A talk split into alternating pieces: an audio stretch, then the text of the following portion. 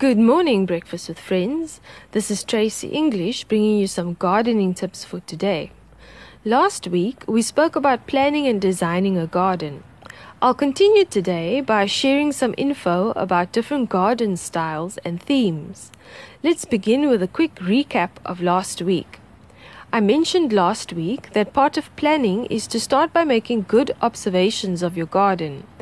These include noting which areas of the garden are sunny or shady at different times of the day. It also includes observing the wind direction and your garden's exposure to wind, and also making a note of any underground infrastructure existing in your garden. The needs of your family and your lifestyle will also have an influence on the way you lay out your garden.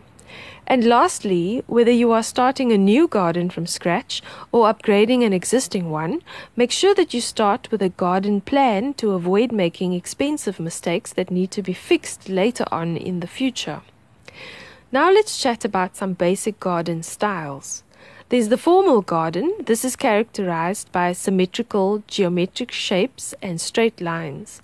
For example, you'll have square or rectangular beds that are usually green with little or no color. Formal gardens usually have shaped plants like topiaries or trimmed hedges, and it does take a bit of work to keep everything neat and tidy.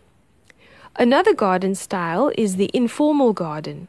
In this style, you have a more natural looking landscape with lots of color and plants growing into their natural shapes.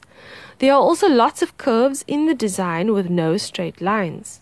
This informal style also works well in an area that is irregular to begin with. It can include ponds or water features and is generally less work than a formal garden.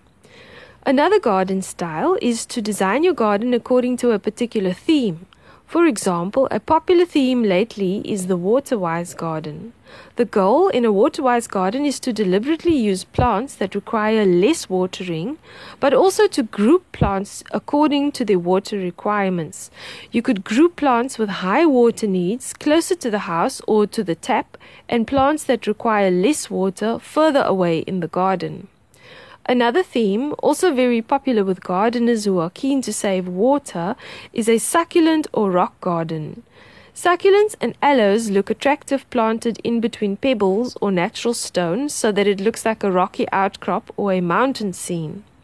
Another theme, which is informal and great if you are trying to imitate nature, is a fynbos garden planted with indigenous plants.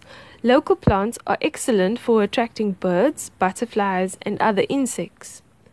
Besides choosing a style or a particular theme for your garden, also think about garden construction you may want to do, like a patio or braai area or steps and pathways. You could also embark on a DIY project like converting an old garden shed into an outdoor room or creating your own seating area with tables and chairs. Do your research before you start any construction or begin buying plants. Start with a garden plan and draw your plan to scale. If it looks good on paper, chances are it'll be a very rewarding exercise to implement your plan. So that's all from me for today. For comments or questions, go to my Facebook page called Garden with Tracy. Have a great weekend.